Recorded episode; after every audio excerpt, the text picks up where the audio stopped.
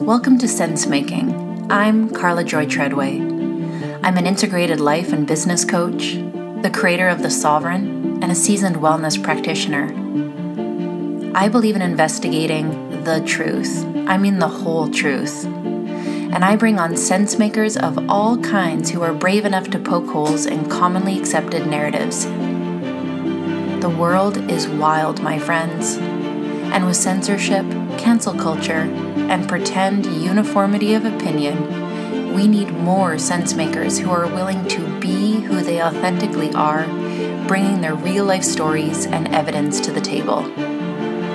Sense making will challenge how you feel about a variety of topics from health, politics, spirituality, culture, and more.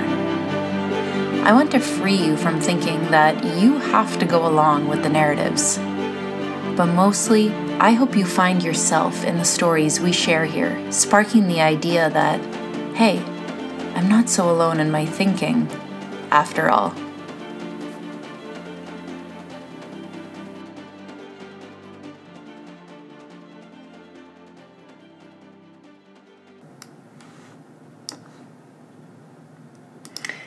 Hey, everybody, we're doing a live and podcast at the same time today.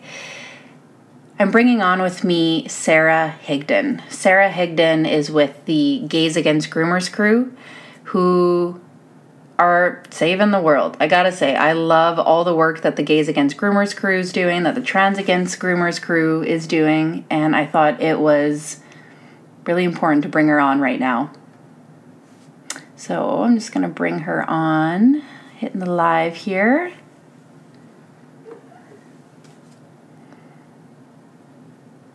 Just give it a second for her to pop on.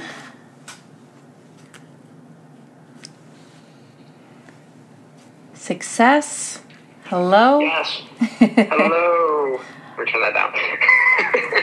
hey, Sara. It's nice to meet you. You too. You too. Thanks for having me. This, this is going to be good. I'm excited.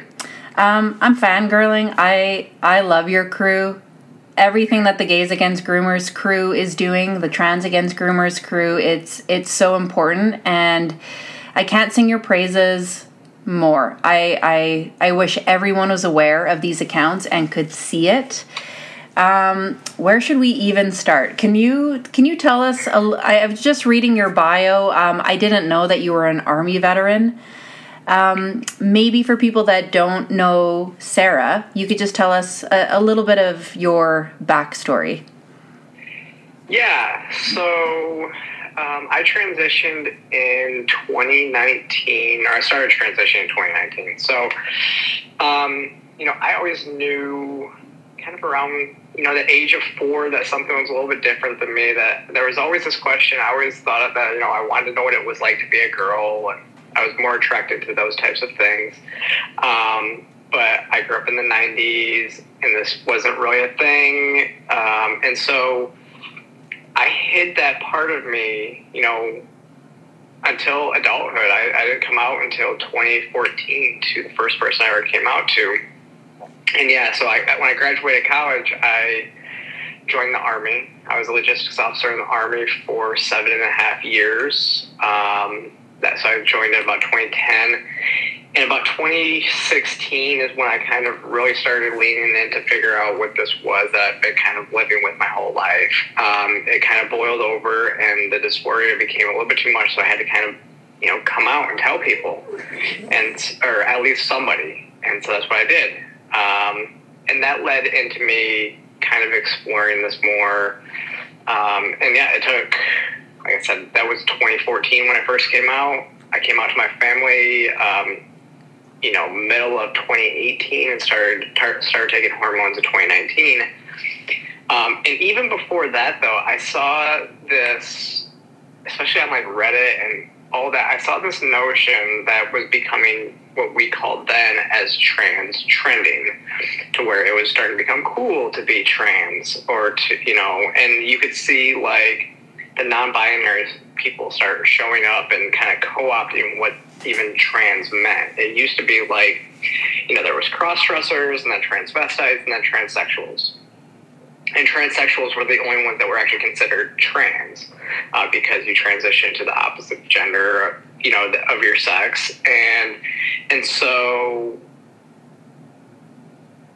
I saw this trending happen, and I said in 2018 in a Reddit group, I got kicked out of the group for this for saying that trans trending is real, and when the detransition rate skyrocketed, it's going to hurt actual trans people uh, which I fear is what we're starting to see. We're mm-hmm. starting to see a lot more detransitioners, um, and I, I, don't blame them. I actually love them for speaking out because they give truth.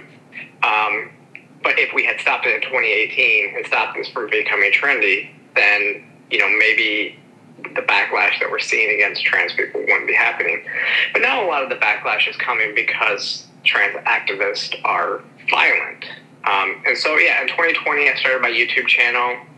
Um, been kind of speaking out against this stuff, but also just regular political commentary um, on just a number of issues as well. And yeah, in the last year, started to you know travel the country, speak on these events, um, and speak out against the activism, and just try to show have another voice out there that's showing that we're all not like this monolith. Mm-hmm. Uh, we all you know, there's a lot of us, and I actually think it's a majority of trans people don't agree with what these activists are, are pushing in our name. Mm-hmm. Was the decision to tra- to transition an easy decision for you? Not at all. Uh, not at all. Like it was. Um, it was probably. I mean, so it took me what 2015 to 2019, four four years, actually 2014, basically. It took me four years of just kind of exploring and trying to figure out who I was before I even made that decision. It mm-hmm. was it was a long process of not just going out like so when I got out of the army in 2017, I started basically I was living every weekend um, as a woman, but living my my daily life um, as a man. And so just trying to figure that out, see where I felt more comfortable, most comfortable. Was this actually a transition? Was this a fetish? Was this what what is this? Is this something that I can just do, you know, live like this on weekends and then, you know, not actually transition or what is it? And at the end of the day I came to um, realize that it was it was me. This is this was the right path for me. Um, and it also came to research. Like I'm, I'm, you know, I've I've been a conser- I've been I grew up conservative, and now I'm a libertarian, a very libertarian. And so I've never really trusted the establishment, and I don't trust doctors. I, I've never trusted mm-hmm. doctors even before 2020. I think 2020, you know, COVID just kind of confirmed my lack of trust in mm-hmm. doctors. Same. And so when, when I, even before I got into this, I knew all the side effects. I knew what the risks were well more than I, you know, my doctor was even going to tell me. I went in there basically being like, well, isn't this the case? Isn't this the case? And she, in some areas, she was reassuring me, in some areas, but she was, I was guiding the conversation it wasn't just me relying on her to give me all this information, which I, what I think so many people, again, pre-COVID, weren't doing. You know, mm-hmm. doctors were just telling them this is what's good for you and you should take this and and that's where a lot of people get into a lot of trouble mm-hmm. um, and so now that there's a lot of detransitioners out there um, telling their story i think that that is that sh- that gives people that gives the other side of the story that should give people that are like me who are out there researching this stuff pause to say, you know, it didn't work for these people. So maybe my doctor is not telling me exactly yeah. what I need to know. Maybe I need to really figure this out for myself. Yeah, that that whole I, I believe in the truth. I'm not an ideological person. I just want to know facts that matter. And there's they're clearly censoring most of the information. And, and that's why I asked was it an easy decision? Because what's being painted by social media news and by educators is Yeah. it's just an easy decision. You just decide, it's fun, and then after you decide everything about your life will be easy and your problems will be solved and there's no consequences to transitioning or medication which is a lie and they're even censoring detransitioners and not allowing people Yeah. to tell this other side of the story. Yeah. Yeah, and I've gotten in trouble with adult detransitioners because I, I do think that you should be allowed to go in. I believe in an informed consent model when it comes to adults to be able to just go in and, and if, if it's your body, your choice, you should be able to take what you want. Um, at the same time, I, I, I think a lot of these people were still manipulated by their doctors. Their doctors kind of pushed them into this. And because at the time when they transitioned, there weren't people speaking out. There, there weren't people doing what they're doing now. And so it would be easy to manipulate somebody to thinking that this is the right decision because, again, you trusted your doctors. And so um, all transitioner voices are so valuable in order to give that other side of the story. Would it have served you to transition as a child? Would that have benefited you? Um, I, I mean, I would be lying to say that transitioning as a child wouldn't benefit you, just in terms of passability. Um, I just don't trust. I, I went. I'm glad I didn't transition as a child, um, just because I don't think. You know, I didn't have. You know, children don't have the cognitive ability to be able to make these these decisions. And so, in terms of passability, especially for a male to female transsexual, um, it will help in that regard. Um, but that's not the end all be all. I mean, you can still be fully passable, or or at least be comfortable in your transition. I think that's the that's the key that we're we're not getting to is that even if you're not fully passable, um, attitude has a long way to go when it comes to you know passing. Yeah. I mean, if you if you are just if you move through the world and you're just comfortable in yourself, people don't give you a second thought. Yeah. It's when you're it's it's when you're worried about yourself and how you you look and how you feel that people start to notice every little thing about you. And so I don't believe, um, yeah, that tr- children should be transitioning. But and that's the other thing. Females, a young female, testosterone is the powerful drug, right? It's the, it's the overriding drug that can basically erase everything and cause all a lot of permanent damage. Um, where a young female taking testosterone, almost all the effects are irreversible. I mean, your your voice deepens, you get facial hair that can't be, you know, can't be get. You have to get uh, laser and all that stuff to get rid of. And then you get masculine features. Whereas if a young male t- took hormones, the, the one thing that is permanent there is sterilization. You get ster- you're sterile after three months if you if you um, if you take estrogen for a young male. But I mean, you get a you get you get breast growth, you get all this other stuff. But then again, it can all be overridden by taking testosterone again, unless you have surgeries. But that's not to say that it's good or right. I mean, we shouldn't be sterilizing young young boys either, right? So Yep. I, I- don't think that's that's the kid. That's good. I mean, I had this is this is funny. I got a tattoo when I was a teenager, and it was on my leg, and I never thought I would have been transitioning, and so that tattoo was almost removed because I didn't want it there after it wasn't a very feminine tattoo. So I'm like, I'm gonna get rid of it, you mm-hmm. know. Mm-hmm. And so it's one of those things like we. I had this experience where I made a, a choice early in life that I probably wouldn't have made if I went back, you know. But Yeah. we let children are we're, we're letting children as a society do these permanent damages. Yeah. Yeah, and they can they can't vote, they can't drink, they can't get a tattoo, but oh, you could get life-changing, altering surgery and medication that will have permanent consequences. No problem. Go ahead. Yeah, yeah, it's it's no issue. Um, well, it's interesting too. I when it comes to the tattoo stuff, um, when people use that as an argument, you have to be careful about the states though too, because there a lot of states in the country you can get a tattoo under eighteen with parental permission. Okay. But tattoos are removable. Yeah. they are removable through a, a, you know a long and expensive process. Um, but like in the state of Georgia, they were you know we, we had a fight on this bill to allow uh, to ban um, cross-sex hormones and surgery for minors. And in the state of Georgia, that's not the case. You cannot even you can't get a tattoo even if you have parental permission in the state of Georgia.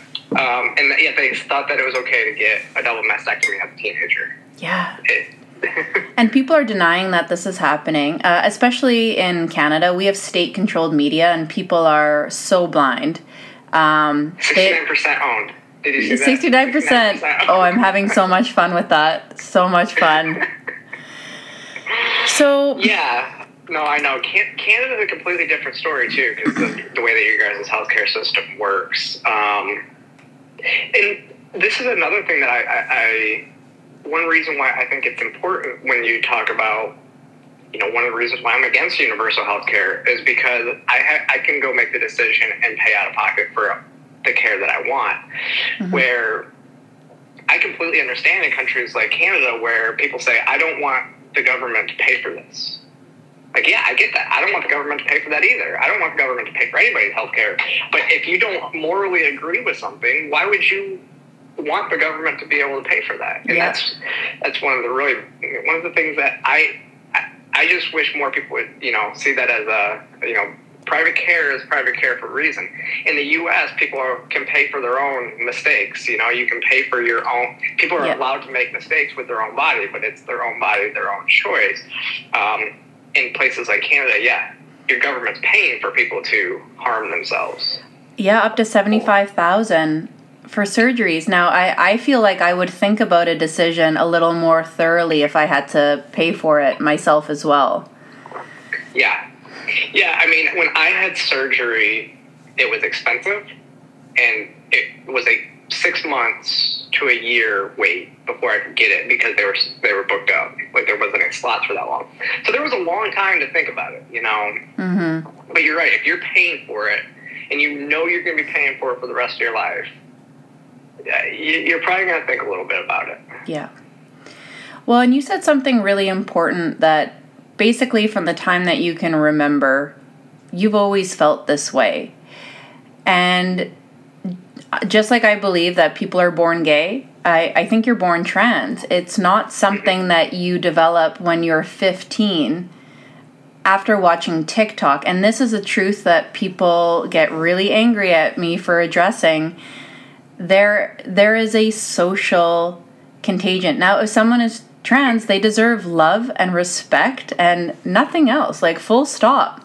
But what we're yeah. seeing in the schools is a 4,000% increase in specifically girls transitioning and they have not felt like that their whole life. It's happening now. They're watching their friends, they're doing it too.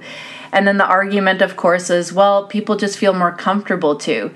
But if that were true, then you would be seeing those same increases across the board. You'd be seeing them in boys, you'd be seeing them in the elderly, you'd be seeing it everywhere and we're just not. And and this is where it takes a lot of balls because just me saying this and it means something about me, right? Well, that means that you're transphobic, which is is just ridiculous, or you're homophobic, or you're transphobic, or whatever the thing is what we have to acknowledge is what a massive decision this is, that it does come with side effects and consequences from medically transitioning.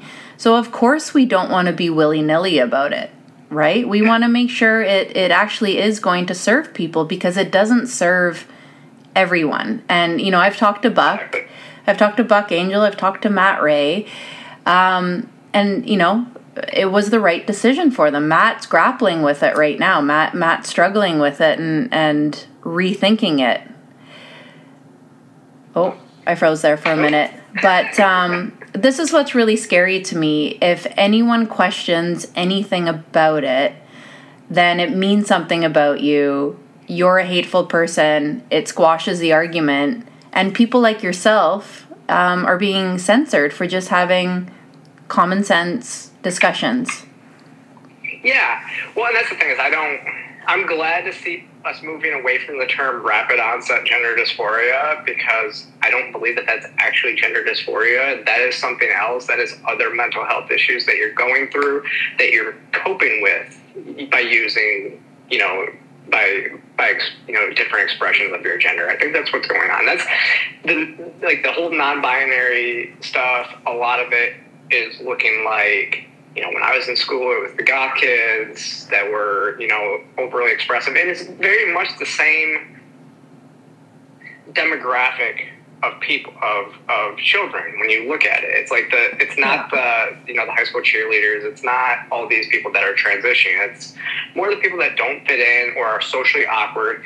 And now we're finding that you know you know autism is severely underdiagnosed especially in young girls like all the diagnosis criteria was made for boys and so that they were never getting diagnosed with autism and you start to see that that can cause social you know, social um, awkwardness, which then causes them to fixate on maybe it's just I'm, I'm a boy and that's why I don't fit in. And so that's why you're seeing it a lot in young girls. They're not treating the other comorbidities. Mm-hmm. Now, it's interesting because, yeah, I said, um, like I said, almost every transsexual that I know, you know, Buck Angel, Matt, Blair White, like almost all the transsexuals that I know knew something was different around the age of four. Like it's a very common um, uh, you know, thing that you hear over and over.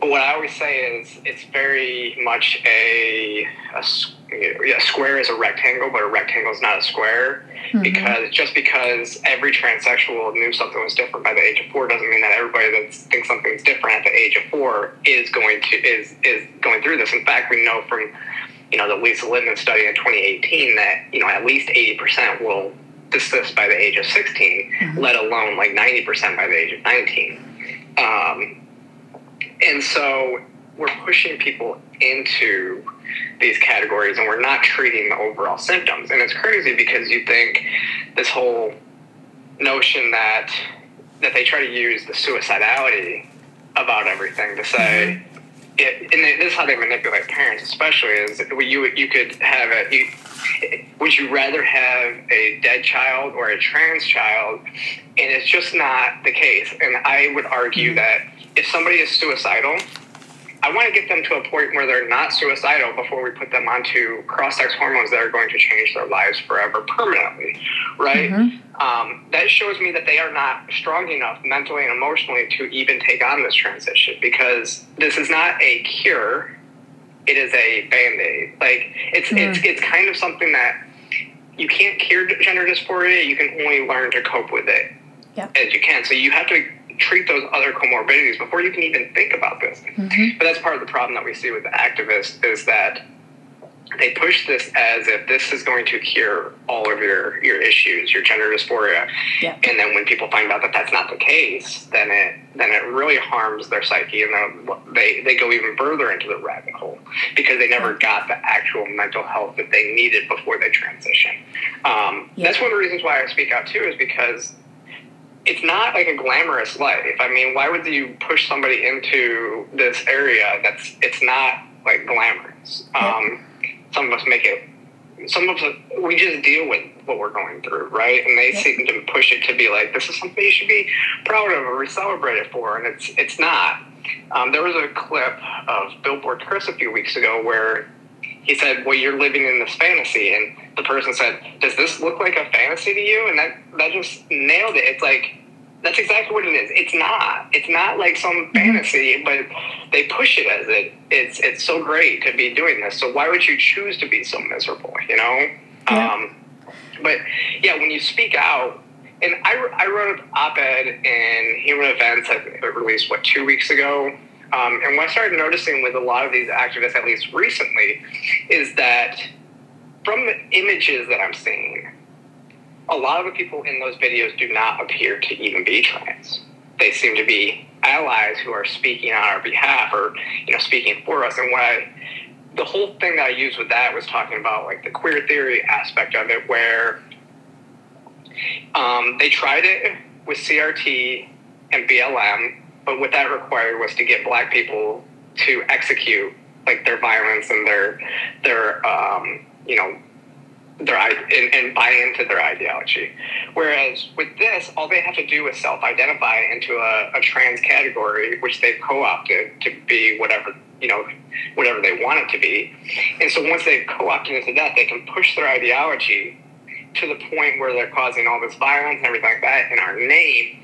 And then once our names have been so tarnished and our reputation in society have been so tarnished, they just move on to whatever else, the next identity, and we are left holding the bag. And so I think that's why it's important that all, you know, reasonable transsexuals start to speak out to show people and I'm this is why I'm mm-hmm. appreciative mm-hmm. of people like you that have people like me and Buck and, and all of us on because it shows that like I said we're not this monolith um, and we get called the same names we get called transphobic we get called TERFs we get called whatever you can think of uh, just for just for speaking out against the mob and most of the people that I get called transphobic by are usually just like straight white liberal men.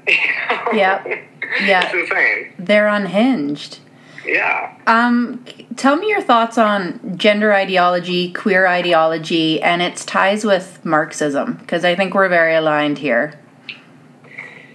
Yeah. So, um, yeah, I mean, queer idea, or yeah, gender ideology is like a subsection of queer theory, which queer theory, like all critical theories, is based in postmodern neo Marxism. And so I've always contended, because the postmodern aspect, um, for your audience that may, may not know, postmodernism, the easiest way to describe it is postmodernists don't believe that there's such a thing as absolute truth, which is an absolute statement on itself. So it's kind of already counter, contradicts itself. But as you started to see, the Q, which has by essence started to try to co-opt the T um, with the non-binary and creating an umbrella term, it and make it transgender. So that's when it went from transgender to trans or from transsexual to transgender in like 2013. That was them kind of starting to co-opt um, the name, and then yeah. So the Q stands for queer, and, it, it's representative of queer theorists. It's an ideology, which is literally trying to erase the original LGBT because they don't actually believe in sexuality. They don't believe sexuality is a thing. Right. And so it's that's why you see so many, you know, you see them going after, especially lesbians that don't want to date trans people because they don't believe sexuality is a thing. They believe that you should, you know, um, date anybody. You should you should be open to dating anybody, and and so that's the postmodern aspect of it. Mm-hmm. Where it goes into neo Marxism, especially when it comes to children, is um, they are trying to they are using the force of the state to you know force parents to do what they want. If they don't do what parent parent the, the state wants, then they will take your children. They will you know make your children wards of the state. They're basically trying to give children self ownership of their bodies. Um, we see this in a place like Oregon, who I, I wrote this up for the Post Millennial last week, where they have a bill that is allowing that would allow a 10 year old to seek an abortion without parental knowledge or consent. They also, in the same hearing, said that they would that an eight year old could seek gender affirming care without parental knowledge or consent because of this. And so they're basically allowing children to do whatever they want um, without parental consent. So giving them, you know, self self ownership of of their body, of their self. It's so dangerous, and that is so. Once you make those children wards of the state, they start to you can indoctrinate them to push this. You know what's for the benefit of the greater good, which that is in, in essence Marxism. And what we see is we see the queer theory, we see comprehensive sex, sex education, we see all that being pushed under social emotional learning, which is an equity based system. And they say it right on their web. CASEL says it right on their website. And anytime you see equity, it's basically cultural Marxism to be because they are taking from one group to give to another group that they see as being, you know, being oppressed. And all critical mm-hmm. theory is based on, and neo-Marxism is based on oppressor and oppressed. And so, where if you're in an oppressed class, there's nothing you can ever do. So the oppressed have, you know, to there's nothing you can ever do to get out of that oppressed status. So the oppress the oppressors have to you have to take from the oppressors to get to the oppressed. Um, now there is a little bit of di- so what people don't connect the dots to, and this is why people are like people will start fighting you on this isn't Marxism and all that is because neo Marxism and cultural Marxism, whichever one you want to call it, they are not technically what Marx wrote, right? So mm-hmm. um, Marx believed in one society, absence of a government, um, where everybody works towards the greater good. Neo-Marxism still believes in a class a class society to where you have the working the, the elites and then the working class, and so you can kind of see that division when you look at even go back to COVID when you saw the elites were doing whatever they wanted, but they were forcing these uh, these you know draconian rules on you as the, as their as their people. That's their system of neo-Marxism, mm-hmm. um, as well as Marxism. Really, as its at its core, is a is a political government-based system. It doesn't play into you know cultural norms and stuff like that. Where cultural Marxism adds in all the classes of society, all the um, what is it?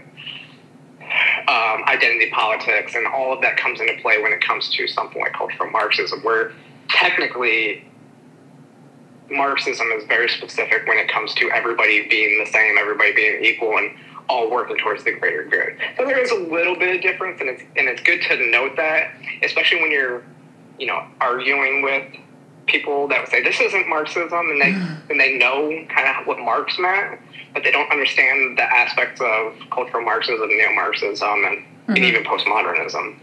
Or history. yeah, or, exactly. Or history. That that always I, fuels me. I, have actually done some stuff on, on Marxism as a whole, and I created a, a different type of uh, political compass chart. And mm-hmm. so it's actually like a bell curve when you actually look at how it's set up. It's not a left and right skew. Yeah. And it's interesting because the bell curve, but at the far left you have Stalinism and commun- or Marxism part one. And basically yep. that is where we've never gotten past that point because once a government gains so much power, what they have to do is either get everybody to go on board with their ideology, like you have to absolutely be on board with everybody working towards the greater good, or they have to kill you. And yep. that's where we've seen it get to the point where they start to kill people. And then once you can get to that, the government is actually supposed to completely dissolve into what I call Marxism Part Two, the final stage of Marxism. The government's supposed to actually dissolve.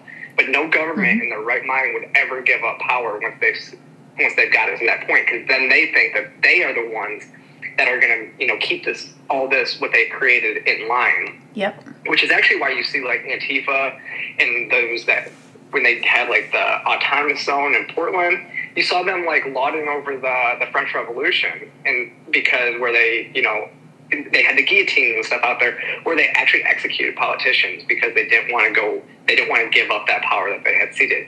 And so it's interesting when you when you when you see all that and then you see that like those in antifa i believe that they know what the end state of marxism is. They understand it fully which i so i think eh, you know society needs to understand why they do what they do. I don't think they understand that that's they're not they don't like government, but they use government to their to to achieve their means before they have to execute government essentially.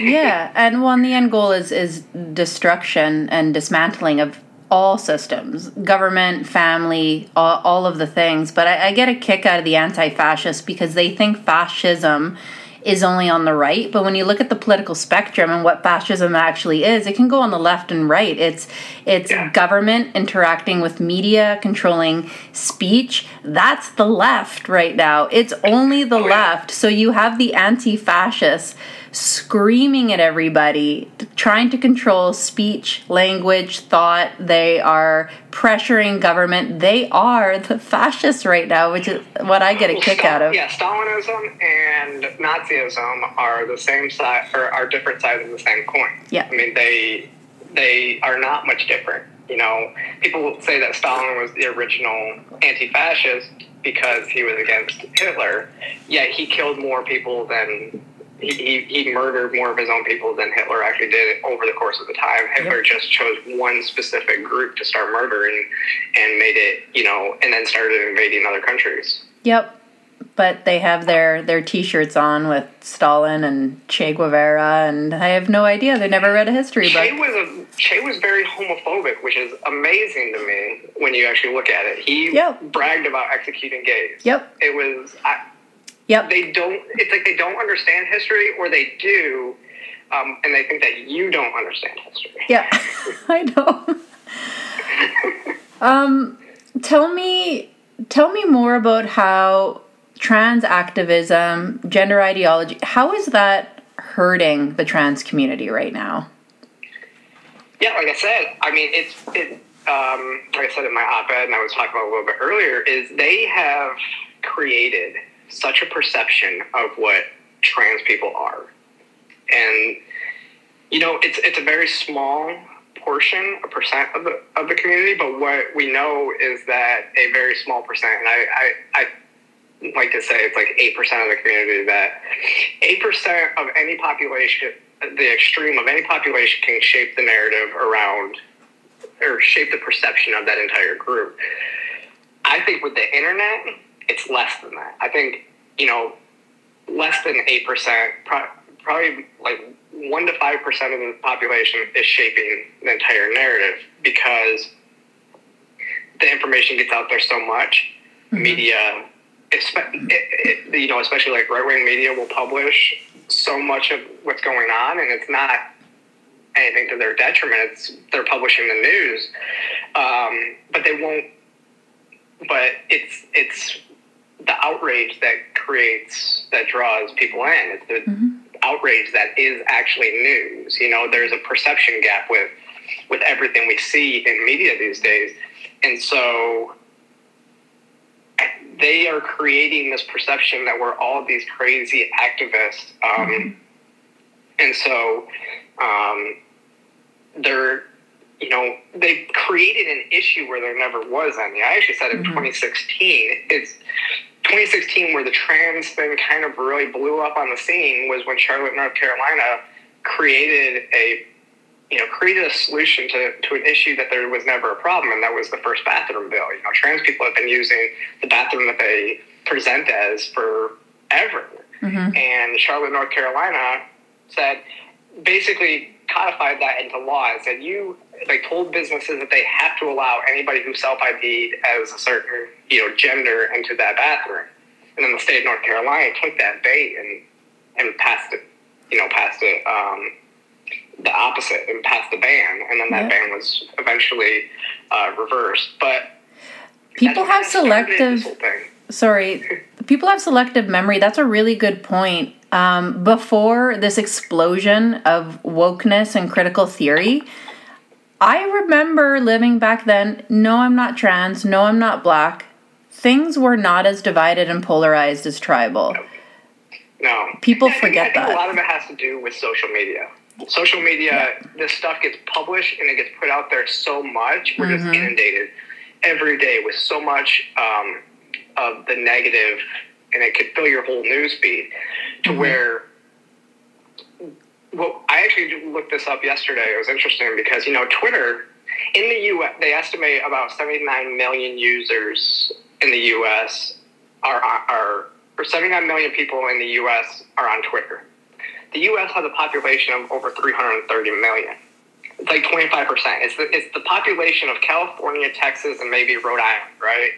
Like, or New York City, um, and so when you think about how small that is, like that is the that is the world that we are living most of our lens and, and getting all of our information and creating perceptions about certain groups of people, and especially when it comes to trans people transsexuals, the vast majority of transsexuals, probably I'm going to say probably 80 to 90 percent, probably more like 90 percent, are not even on the internet. You know, mm-hmm. they because they live the, these stealth lives that they've lived forever, and nobody, people in their daily lives might not even know that they transitioned. You mm-hmm. know, um, and then, and so they're not speaking out as much because why would why would they? That's yeah. that's the, that's one of the issues that I have is why would you speak out if you're getting hate from the left, you're getting hate from the right, and so by speaking out, why you, you it's really a lose lose. So there, I think there's a lot of you know trans people that are just kind of just waiting it out, just waiting for this this to pass, and and not you know and not sticking their necks out, and and it's hard because then if people find out that they're trans, then they start having to deal with it. But until yeah. then, they don't have to deal with it. Um, which is another reason why it was so convenient for leftists to use the trans community as their shield uh, when it comes to all this, is because they know that half the population isn't going to speak out because yeah. they don't. They're not going to because if they start getting hate, then then uh, you know they they're living a comfortable life as it is right now, so they don't they don't have to. It is funny because you know they're they're. If you remember back in the '90s, like Maury had like shows where to guess which person was born a man, right? Mm-hmm. I remember. and so it was like, and you couldn't tell. Yeah. Like that is where I still think like the vast majority of the um, of the trans community is at, where you can't. Yeah. Most people don't know. You you would literally walk up. You know, you would be like, wait, which one was which which person was born born a man? Yeah. Whereas like leftist activists, you know them. They want you to know that they're trans because yeah. that's their entire identity. Yeah. Um, and so, because the negative though gets so much attention, it's hard um, to get you know the focus on you know the trans people that are speaking out, like me, Blaire, mm-hmm. and Buck, and and all of us who we're out here because just as a small minority in, in this big population to try to you know counteract that but we don't get clicks as much because we're not as controversial we don't you know we're not as controversial as you know, seeing things burning in the street. Yeah. And so we kind of even get drowned out because there's just not enough of us to be out right. here to, to really change the, the narrative. So again, getting platforms like doing shows like yours and others, it's, it's been, that's what's going to help, I think, drive the narrative home, which is, is we we have more and more trans people coming out every day. Mm-hmm. Um, and so it's good to see and that's what's that's ultimately what's going to I think turn things around. Um, and I mean, Blaire and myself. I mean, a few of us we've done shows like Timcast, and I've been on the Blaze twice, and but that's what's going to move the needle. You know, thankfully, conservative media will platform us.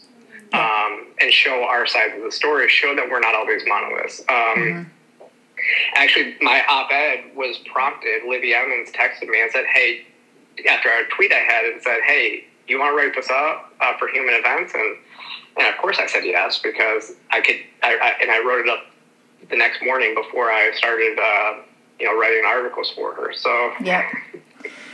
Well, and and what you guys are doing at Gays Against Groomers is identifying particular behaviors that are yes. unacceptable. So and this is why it was relevant that we talked about Marxism. Instead of like the root of all great spiritual teachings is that we are equal. We should love and treat each other the same. But what Marxism does is say actually there's a hierarchy of privilege. Now, under that hierarchy of privilege, not only have you now elevated your status, which is why a lot of kids, I believe, are moving towards this, uh, moving towards this lifestyle, what we're also seeing in, in the trans activism is this idea that if you belong to a certain identity status, you are free from criticism of any behavior. And what we're trying to do as reasonable people is say, no, no, no, no one is free from criticism of particular behavior. So, what you guys at Gays Against Groomers are doing is saying, there's we should love and respect people that are trans and gay and also, you can't go and strip in front of children. That's not cool. Can you guys not do that? But that's what's getting attacked because how dare you? And we have to, as a society, left or right, agree on a base level of acceptable behavior. Call it morality, just call it societal expectations. Like, no, just no. That's just not okay. Tell, um, how did you get involved with Gays Against Groomers? Mm-hmm.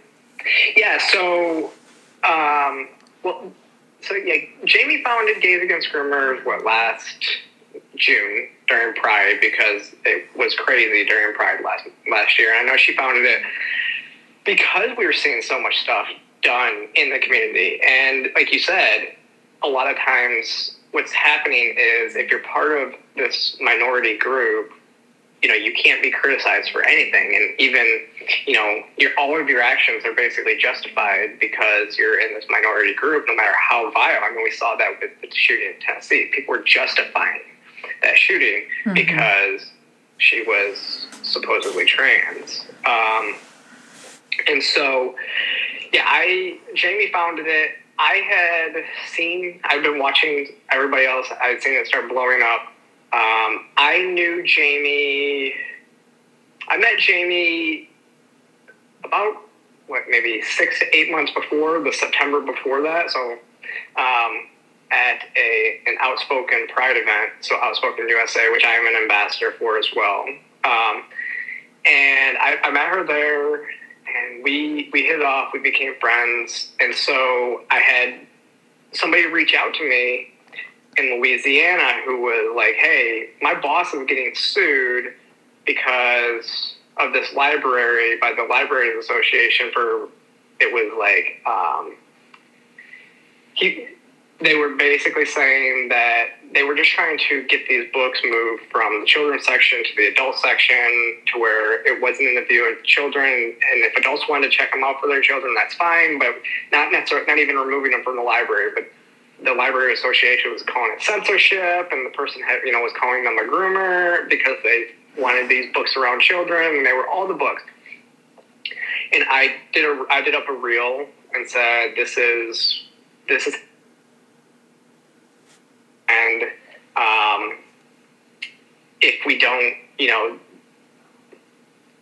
and this is what's happening. And I and I and I sent that reel over to Jamie, and that's Jamie posted it, and that was kind of my first jumping into the Gays Against Groomers organization, um, mm-hmm. and then continue to do, do reels and stuff like that because it, it is important. It's important that the people that are within those groups are the ones that are speaking out against this stuff because like you again it's like you get attacked and if you're not part of that group you get attacked because those people are untouchable basically right mm-hmm. but if you're in that group if you're fighting that group and you're part of that group then it's much more powerful it's a lot harder for people to call you you know homophobic or transphobic or anything like that if you are part of that group and you're speaking out against it it's yeah. you know it's it's it's one of those reasons why I think that that group is the group is so powerful.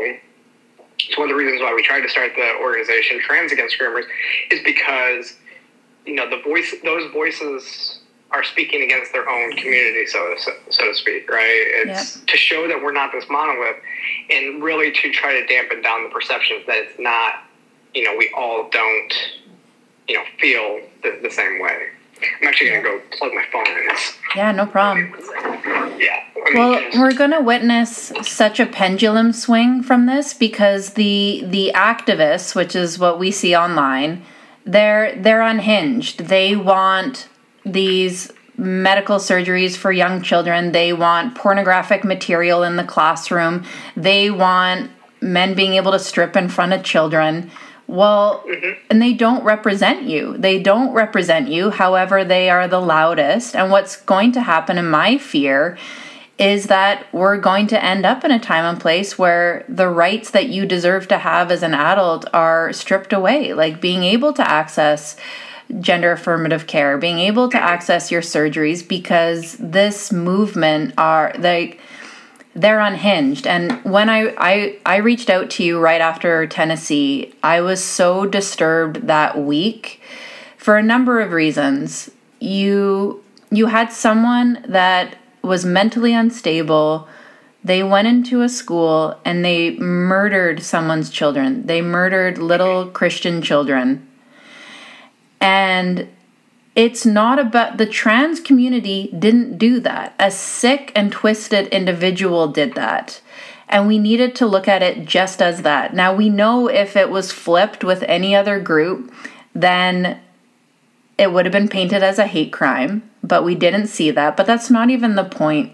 How that was handled was so disturbing. How Madonna and all these celebrities, how everyone jumped in to defend the shooter and they made it a trans thing that was so disturbing it, and it, what a slap in the face to the families whose children just got murdered i mean it's how that was handled is bad for everyone it was bad for the families it was i think bad for the trans community like why would they i'm just speaking with you now as such a lovely human being as such a reasonable human being and i know that you are not this murderous activist. and that's what they're doing it was the wrong move to jump in and and make that a trans issue and and justify murder in in any way shape or yeah. form yeah and that's what's interesting because at that point at that time they were like they were they, they were jumping in and saying they were justifying it by saying it's so interesting that it was against you know Christians in Tennessee where they've had all these bills that are being passed. So basically, they were putting the blame on the politicians for passing, you know, reasonable legislation to protect children, mm-hmm. um, and taking the onus off of the actual shooter. Yep. Like that was so disgusting to watch and see. Um, and yeah, it, it really we don't even know if it had to do with this person being trans or not. But you're right, because it happened, it was then it started to be, you know, we need to take away trans people's guns, and that's what that ended up doing because when we saw that start happening, the right start saying stuff like that, mm-hmm. then it started almost giving its own credence to trans activist narrative that there's this genocide happening against trans people, which isn't true. But what's the first thing that happens mm-hmm. before they, you know, genocide a group of people? They take their their weapons away, and mm-hmm. so that was that was really there was a lot that happened on both sides during that whole thing that was kind of like, wait a second. No, no, no, no. We can't, we don't justify, you know, taking away other people's rights because, again, the action of one person. Because you wouldn't do that if it was, you, you didn't do that when it came to, you know, Dylann Roof or something like that. You didn't use his murder to say, we need to take away all the guns from white nationalists. Right. You know, mm-hmm. it, it just doesn't make sense. And so there was just the, the backlash from both sides was taking it took the onus off of that person because even the right by saying this person you know when you take the guns from the mentally ill or when you take guns from trans people that took the onus off the shooter too to say it's it's not the shooter's fault that they didn't get help for the, the their mental illness like that's basically what mm-hmm. they were mm-hmm. saying it's not the shooter's fault they're mentally ill that's why they did it and so yep. both sides need to learn you know how their narrative kind of affects and changes stuff. Um, but you're right. I think what we're seeing is a lot of this is starting to even have backlash against adults. I don't know if you saw my interview with Libby Emmons a couple weeks ago. I actually posted, I think the reel I posted on here is where she even said that. She goes, I, I have a, I fear that this is going to start to affect trans adults. And then last week we saw it happen in Missouri where the Missouri Attorney General went a little bit too far, in my opinion, where he they're saying even for adults, you have to wait three years as an adult before you can even start taking you know cross sex hormones, mm. and and that to me is taking away you know bodily auton- autonomy for adults. Yep. It doesn't make sense to me. Um, so I think that went too far. I think we, we should be worried about protecting children mm-hmm. and um, you know allow you know at least you know, we, we need more lawsuits when it comes to, you know, the doctors that are manipulating patients going into this. I think I think lawsuits are going to have a lot more impact than legislation, but legislation is still important, especially to protect children. Yep, hundred percent. You know, I, I used to say that we shouldn't be teaching gender ideology in school and I'm starting to change that to say we actually just need more information. Because if you're going to teach it, that's fine, but teach about everything that's happening. Because what they're doing yeah. right now is not it's people are not informed. They're not telling all the facts, and if they if they honestly gave people all the facts, I think what we'd see is much more.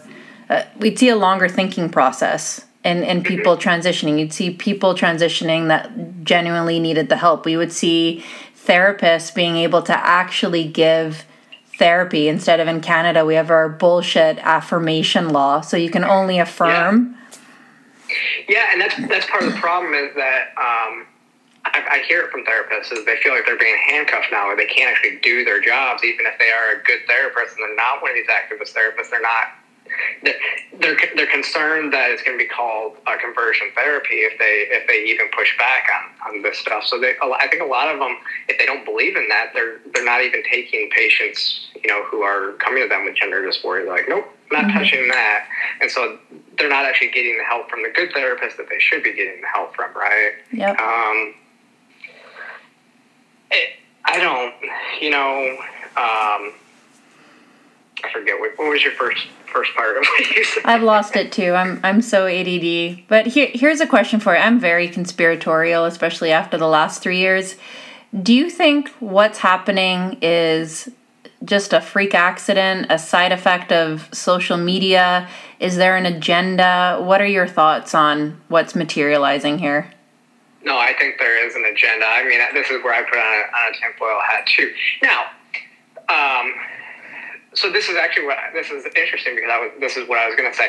No, because um, part of the reason why me and Chloe were going up to Pennsylvania to speak. So me and Chloe Cole spoke in Pennsylvania last week, and part of the way that that came about was because the school in uh, West Chester, Pennsylvania, um, one of the teachers bragged about them teaching queer theory or learning queer theory from a radical activist um, so that they could go and teach it to five year olds. It was an elementary school principal that was bragging about learning all about gender, is what they said.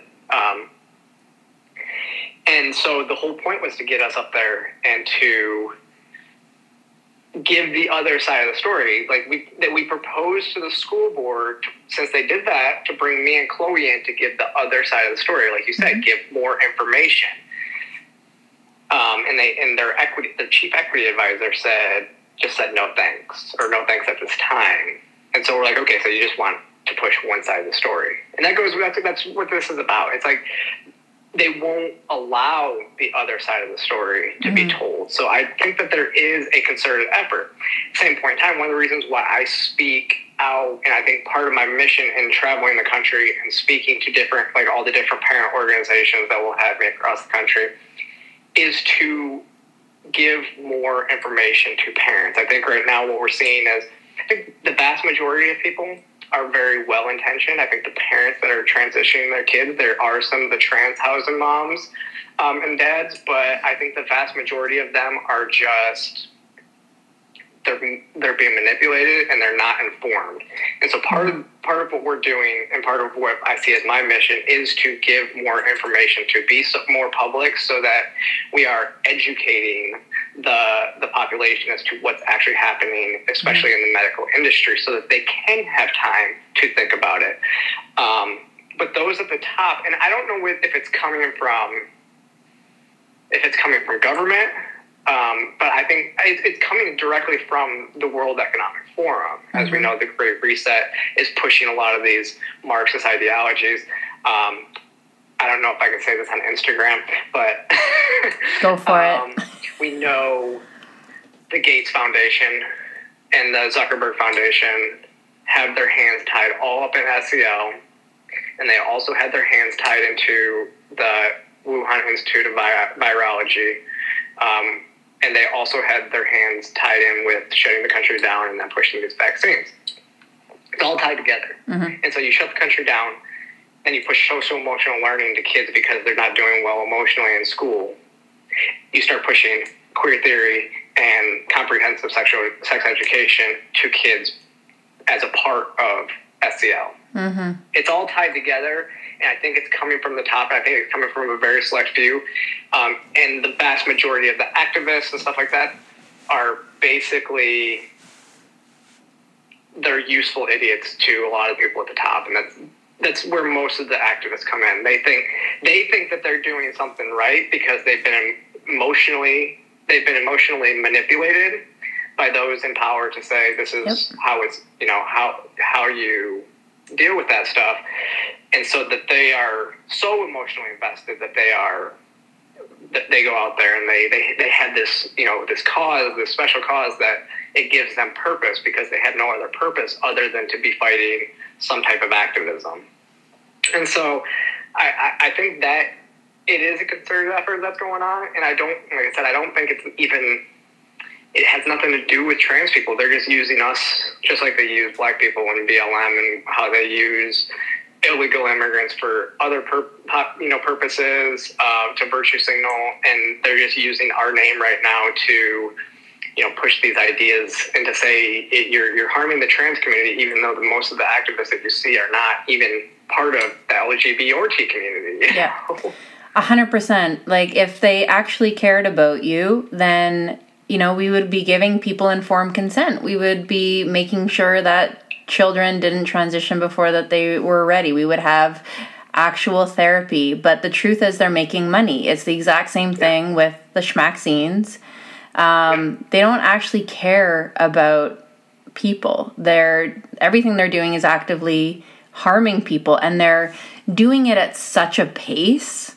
Like that should just be red flags all, all over the place. And I'm glad you mentioned SEL because there's a lot of teachers that are currently doing SEL and they're like, what's wrong with it? It just means that we're teaching kids social, emotional techniques to self regulate. But when you actually look at what it is, where it comes from, how it's being used, they're data mining our children. They're using transformational mind manipulation techniques, the same that they the same kind that they use at like the Pentagon to control children's way of thinking now, you have educators, not therapists, doing social emotional mind manipulation of children for the purpose of data mining them so that they can become good little global citizens of the new economy. Yeah, and it's not even just that. And I actually I wrote another op-ed not too long ago about this about SEL and um, on human events, um, and social emotional learning is essential. It's a social credit score plus right? So they they use like different tactics to control just like you said like their behavior not just like their social their emotional behavior but you know whether they're being good kids or bad kids and and, and stuff like that they're also in these um, in after different lessons they're asking well what did your parents say about this so they're trying to data mine what how parents feel about like their kids and everything like that. Mm-hmm. And then, um, but then again, I mentioned the uh, Chan Zuckerberg Foundation. They have created an app called Panorama Ed, which is basically if you saw the Black Mirror episode where they're walking around and it's like you, it's like a Yelp score, like. Mm-hmm. Everybody has like their score, and they hear yelping people every day. Mm-hmm that's what this is. Teachers and administrators walk around and they have this app on their phone, and if there's like a, a fight or like any incident, like the student talks back, they can get like a downvote, like mm-hmm. a down downgrade, and so that is a social credit score that will follow them through school.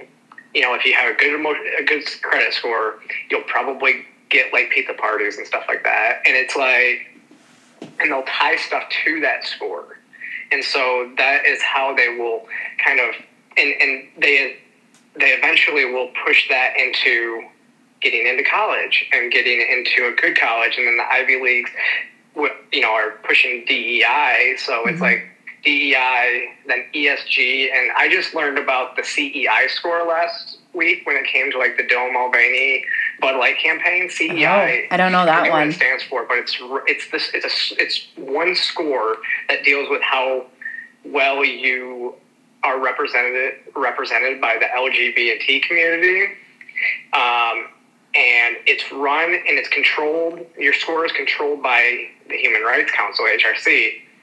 And so they had, and so if that score drops, then like BlackRock and Vanguard and everything like that, your ESG score starts to drop.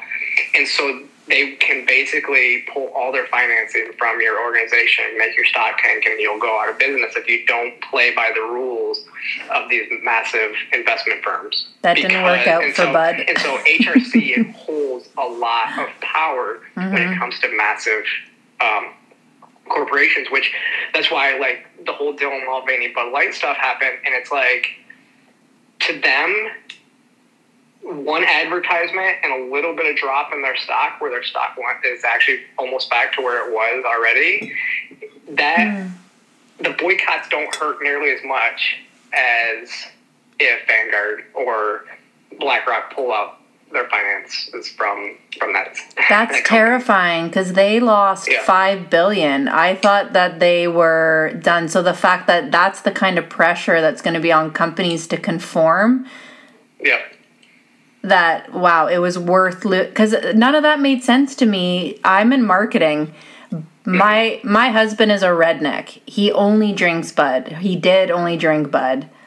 Um, and now he won't because he was mad at this like agenda that's being pushed. But now that makes yeah. sense because no one's stupid in marketing at budweiser. They know who their target no. audience is. They know who their target market yeah. is.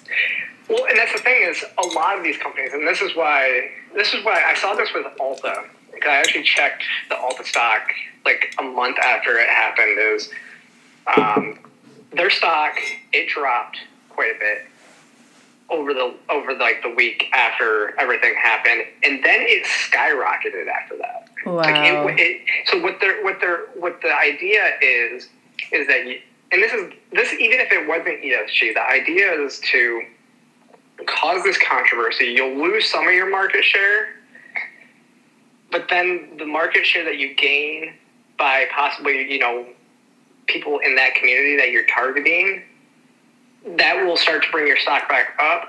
And then the people that boycotted will forget about the boycott because we had the, you know, the memory of a goldfish. They'll forget about it in a month, and then they'll start buying it again, and then they'll be good to go. You know, it's it's that's that's it's always kind of been the old adage when it comes to marketing. You know, no publicity is bad publicity because people have short short memories. We don't we forget about why we were mad in the first place. But that's why you're seeing hmm. people like Dylan Mulvaney show up. But it's only the big corporations now. I put out a post at that time. I was like, I don't really shop at these big corporations, anyways. When it comes to like alcohol, I like to drink local, like local beers, anyways and that's the thing with with beer is microbreweries are everywhere. Like they're the biggest thing. So Bud Light and Budweiser are really fighting for market share. They're trying to you know grab different audiences. Where I think the problem with like Ulta and Sephora and stuff like that, if they go woke, they're like the only companies that people can really buy makeup, you know, from. So it's like it's like who do you go to? It's like mm-hmm. all these companies are kind of tied in, but even like with the Nike and like with Nike, I don't wear.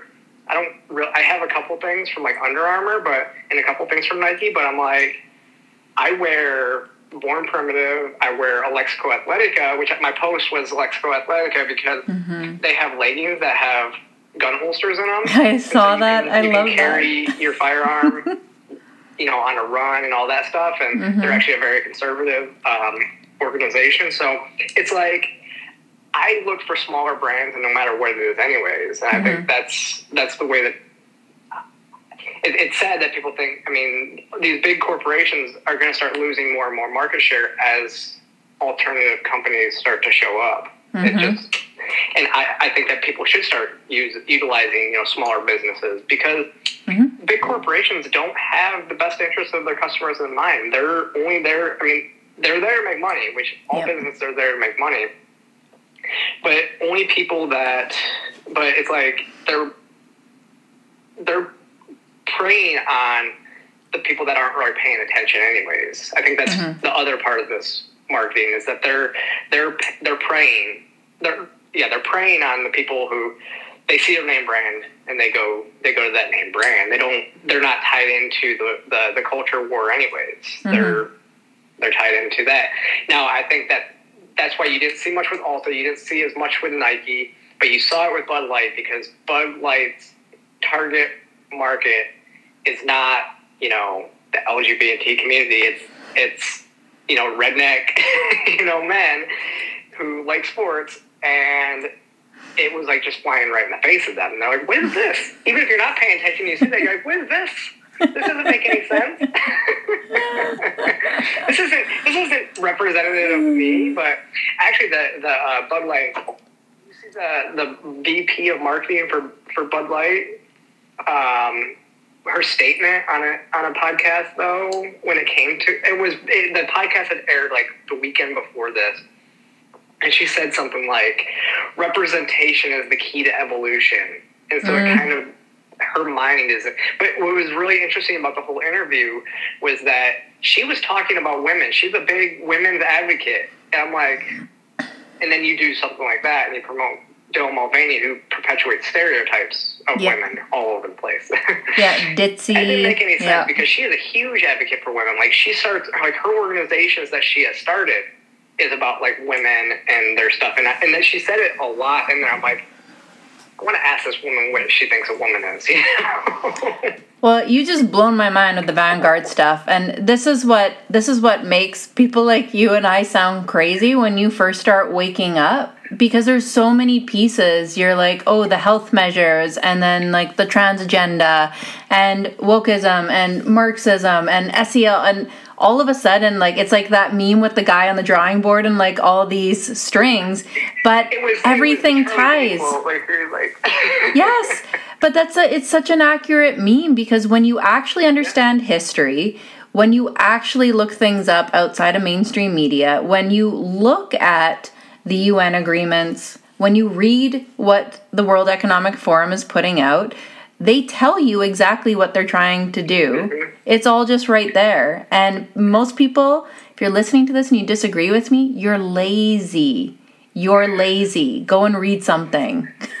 I will tell you what's coming next, though. Okay. And this is what people. This is really what's kind of under the radar right now. And so, in my in my piece about SEL, um, because that's what kind of started waking me even up to SEL and like what it was. Is I was at a conference with No Left Turn Education where I was speaking, and when they were talking about Learning 2025, and it's this agenda. It's, it's it, it takes SEL to another level, and it's starting to be implemented across the country too. And so, if you go and look up Learning 2025, it is even scarier than SEL.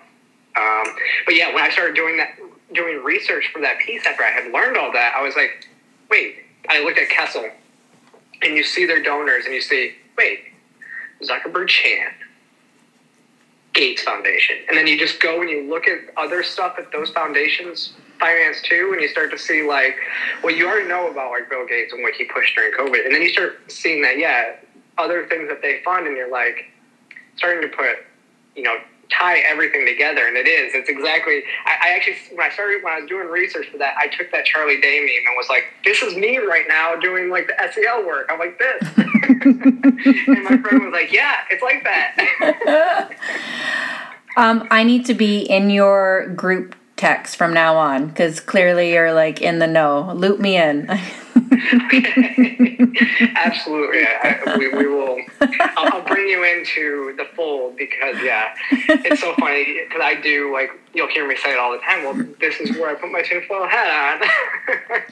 I did an interview with Olivia Rondeau and my friend Maggie Anders, who they have a show called Undoctrinated with Fee, and I did, I did. um it's interesting. I did an interview with them the week before the shooting happened, um, and then they brought me in the next week to kind of talk about that. So, in the episodes are airing opposite. So we did the shooting, the shoot, the video about the shooting happened.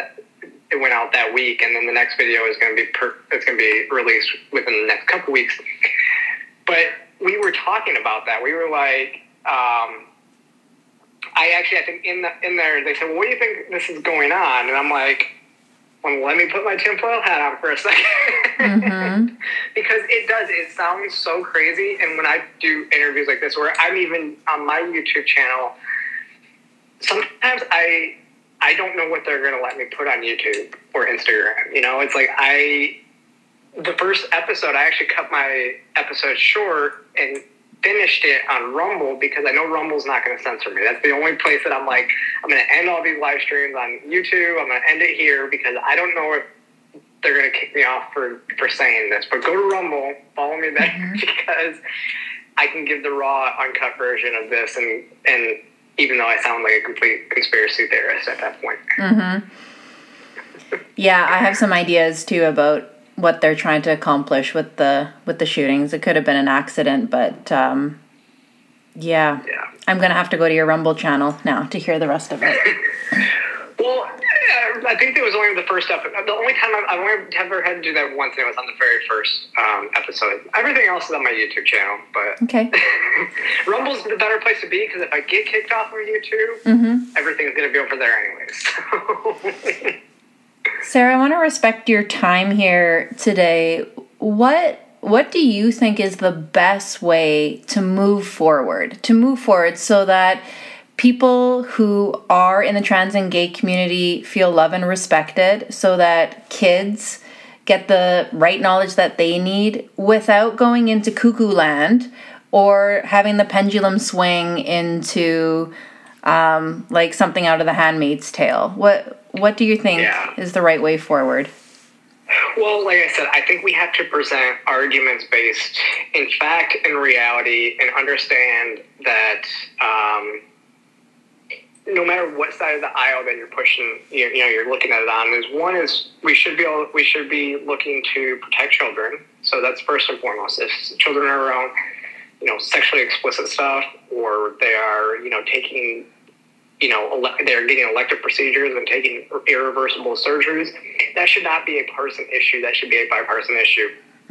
And we need to have those conversations. Um,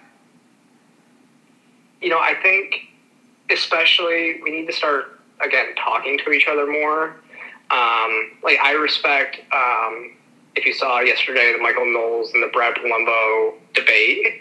Um, I was disappointed that Deirdre McCloskey dropped out of that debate because I think she would have done well. I think that she would have done well to present the point of rational trans people. Um, but I think Brad is a great person when it comes to debating. I don't like debates myself. I think that debates are about winning and losing, and there's really there's some good that can happen because that you know it shuts down bad ideas get shut down by good ideas. Mm-hmm. And that's we should be encouraging that more over than the violence and protesting that we're seeing. But like when it comes to a lot of these, these issues i think you know i disagree with a lot of people on the right about stuff. But i think the stuff that we disagree on we can actually sit down and have a conversation and work on solutions together. So I, would- I would just, I think that the solution is to bring, instead of demonizing an entire group of people based on the actions of a few, um, because that's never been acceptable. So I don't know why it's acceptable for people to do right now, like the whole I'm done being nice to trans people. That is never been acceptable when it comes to an entire group of people. So yeah, why is it, why is it acceptable now? Yep. Um, and I think that it shuts down conversation. That only further divides us. And what we should, instead of you know shutting down conversation, we need to be having the conversations like we're having now, and and saying, you know, we disagree on this, and you know, but there's probably a solution that we're not even talking about. So why don't we talk, see where we can come up with, you know, maybe some unique solutions that people aren't even talking about? Because right now we're getting either ban it or promote it full stop. There is no in between, Mhm. and there's the solution is going to come somewhere in between. So if you know, just let the extremes do their thing. They're not going to come to the center anyways. But the people that live in reality, Mhm. like you and me and everybody else, like talk to people like me. Like if you disagree with me on something, we can have a conversation, a civil conversation, and let's see where we can come up with a solution. But it also requires everybody kind of coming to the table with an open mind that you're not going to agree on something. I think that's part of the issue that we see as a society is we're not open to new ideas. It's either I'm right and you're wrong, and I'm not moving my position at all. I'm not, Yep. you know, we're not coming to the table with an open mind. I think that's where what it's going. It's going to take for us to um, to move the needle. And I think if people that disagree on quite a bit of stuff um, can come together on different stuff, And I think that we can we can. That's that's what's going to ultimately fix this. What people don't realize is so much stuff gets pushed online, but like even the politicians and state legislators, they're not. They don't even know. They don't are not tied in to really what's going on. I learned that this last legislative session. Like, I know, like in Georgia, they were not even wanting to really go down the route of passing this legislation. And when I talked to some of the legislators, I could tell that they have absolutely no idea what they're talking about when it comes to this. They're mm-hmm. they're literally going off of the narrative that's being put in front of them, yeah. either by their staff, by activists, or just based off of what media is saying about stuff. Yeah. Um, read bills. When you see something that doesn't make sense, read the bill, and that's what I started doing. Like I saw Vice News actually double down on a lie about a, a bill in Florida this morning. They doubled down on it where they contradict in one article they contradicted themselves in the same paragraph they basically fact checked themselves in the same paragraph where they said that florida is banning insurance providers from providing uh, care for, for trans adults and what the and then in the same thing they, they wrote the language from the bill like they copy and pasted from the bill where it says insurance insurance companies may not provide care for adults. And if you know how legal speak works the difference between may and shall is the difference between a ban and an option. Yeah. And so they are giving insurance companies the option.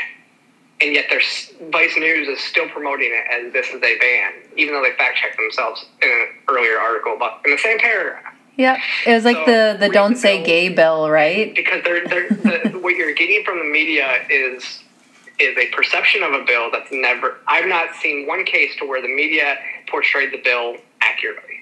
you know, mm. like even the drag bill in Tennessee does not do anything for trans people. It does not harm trans people. It's literally talking about performances by people dressed in drag mm-hmm. not being allowed around children, but it can be. It, it, it is dedicated to a nightclub or a space that's 18 and over, just like any um, cabaret or you know strip strip club.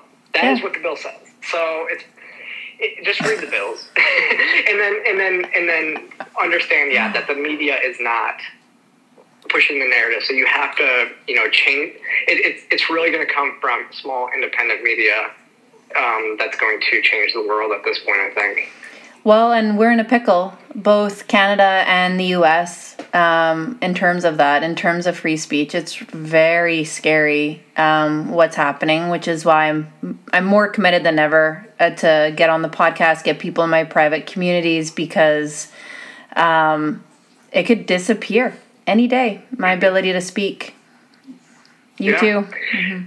Yeah, and that's and you guys, I mean, I think Canada is like five years ahead of the U.S. usually. Um, and so it is. It's really scary watching what's happening there, what's happening around the world, where people are, yeah, government showing up to your house because you said something people don't like online. Is uh, that's scary. That is Orwellian. That is um, it's it's it's an issue. You guys are ahead of us in the grooming in the schools, but we're way ahead of you with the communism, like light years. well, that's what's ha- that's what that's what happens around the world too. Is it's like we're usually the last to go in different areas, but that's it's like in terms of like the grooming of children or the medicalization of children, the mm-hmm. U.S. was the last to start doing it, and now we're the mm-hmm. last to stop doing it mm. because um, when it comes like England and Sweden, like the, the, the people that created the Dutch model have completely switched their position on it and said that the Dutch model was never supposed to be used this way.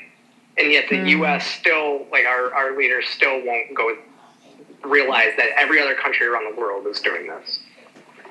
And it's not just it's not just Democrats. I had a Republican who is a doctor tell me that puberty blockers are fully reversible. I'm like, you don't know what you're talking about.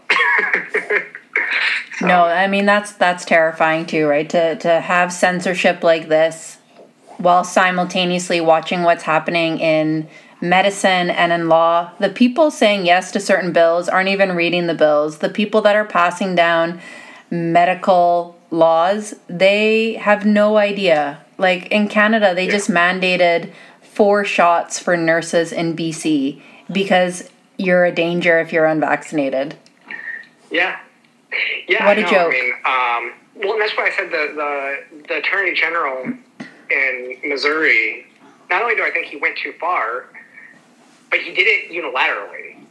I, that is a huge issue when you don't even have to pass it through the legislator um, and get it signed into law. You literally are able to do it. You, you like take people's like take this option away, like bodily autonomy away from adults just by unilaterally, which I think mm-hmm. that that will be challenged. It's going to be overturned via the 14th Amendment, but still, we don't know because the courts have gone very extreme. We have, you know, the woke Soros backed DAs, and when we have the the the the Republican DA, you know, DAs that want to charge you know the other side simply for retaliation. And so it's like we are now seeing a fight in our court system which was the last bastion of you know sanity that was supposed to protect us against this you know it was supposed to be non-political. And now yep. we're seeing it become very political and very partisan. Yep.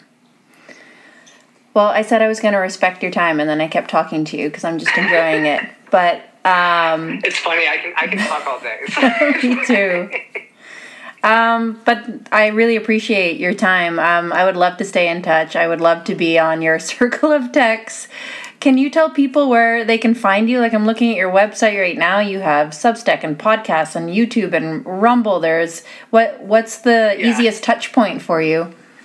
So that's. I mean, you're in the, the spot where I think everybody should go to find me is my website, which is just sarahigdon.com, because that there is the links page on there, which has I'm I'm everywhere, but the places I'm at the most is like my videos are posted on YouTube and Rumble, um, which is just youtube.com slash Sara Higdon, and then Instagram and Twitter, which are both just Sara Higdon with an underscore after it and um, yeah, and if you see on there too, I have all my all my op-eds that I've written are on my website.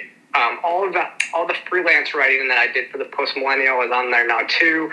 Um, but I mean, that's the other thing. I, I started writing. Mm. Um, for the post millennial. So if you go on the post millennial and you click on my name, you see I've written a lot more than just those articles because I'm working on I'm writing on the weekends for them. So Okay. Um, but yeah, check them out. Human Events is great. They're both um, under the same same organization. But thank you so much for having me on. This was this was a fun conversation. Obviously, like I said, I could I could talk about this stuff all day.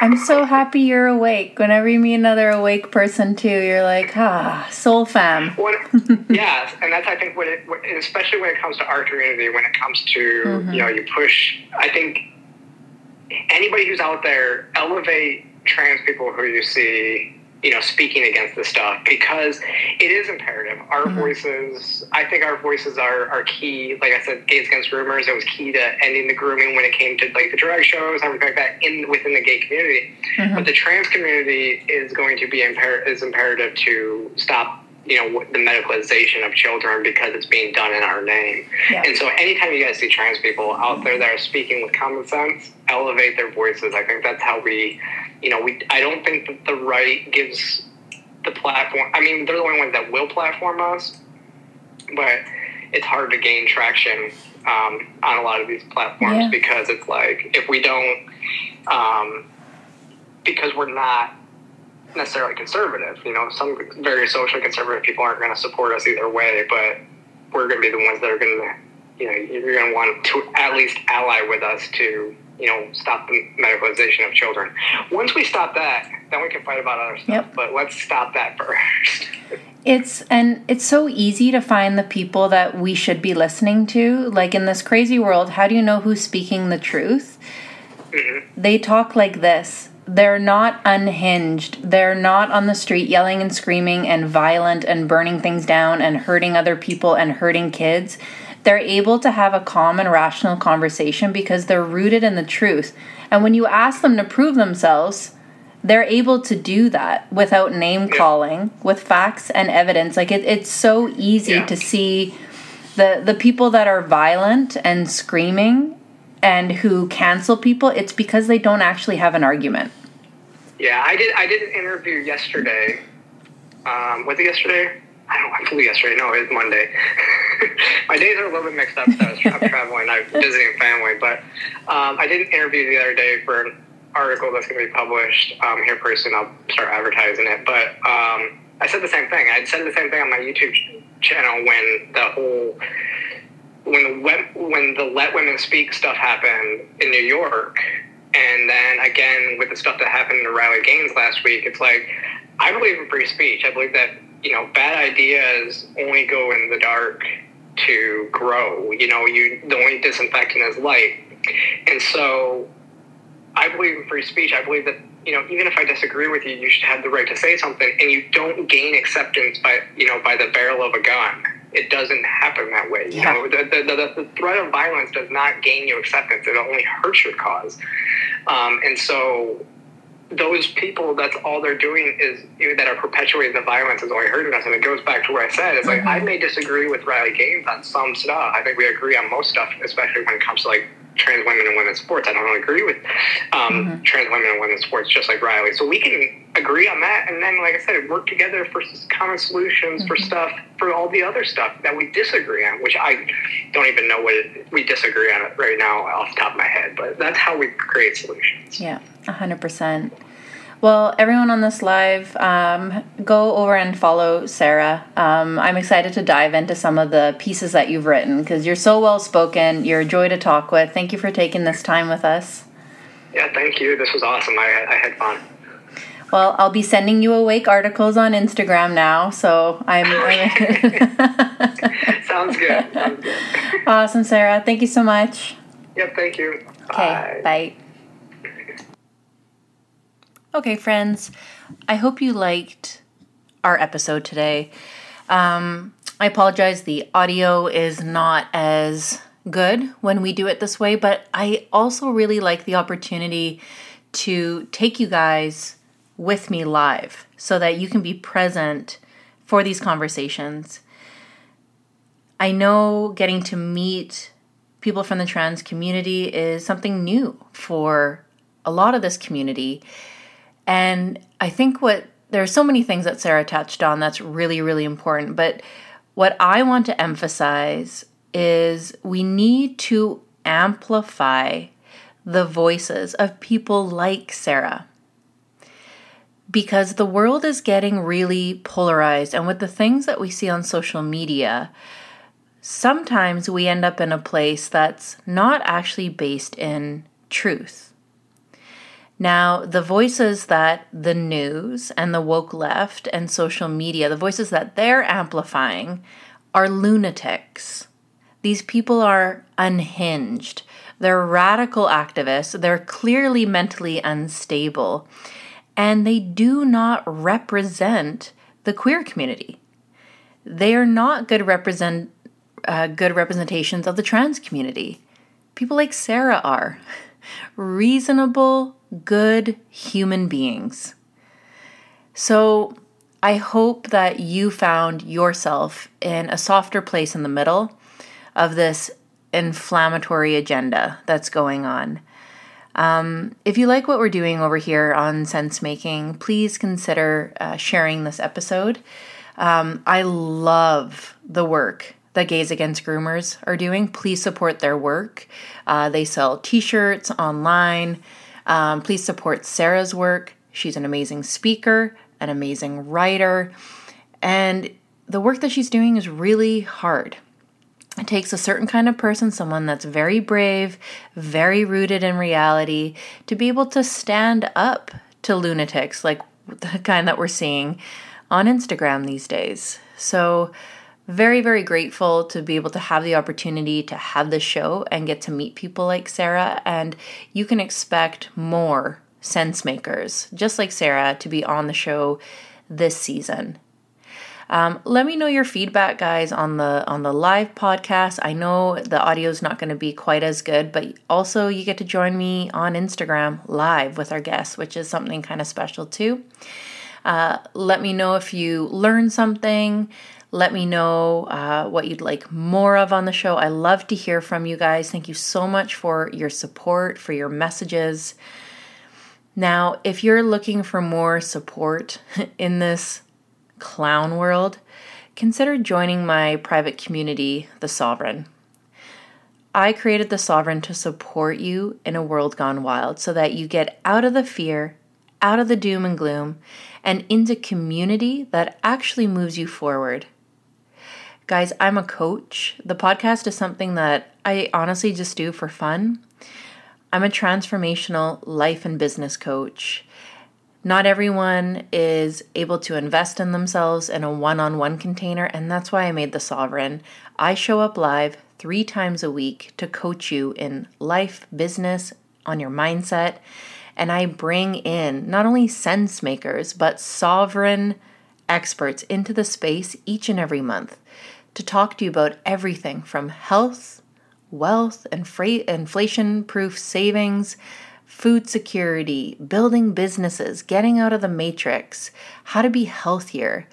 Um, also, because I'm super ADHD and I can't stop giving and creating, we also have an epic online wellness studio.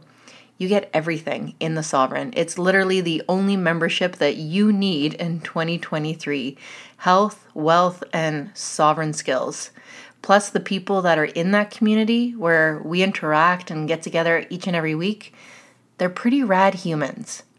They're awake, but they're forward thinking. Nobody in there is doom and gloom. Everybody's super elevated, everyone is focused on moving forward. Personally, those are the kind of people that I want to be surrounded by right now. Thanks for listening to today's episode. Um, share it if you gain something from this. This season, guys, is going to be lit. I can't wait um, to show you all the guests that are coming down the pipeline here. So, thanks again. Love you guys. Thank you for your support. Um, yeah, I couldn't do this without you. We'll see you guys next time.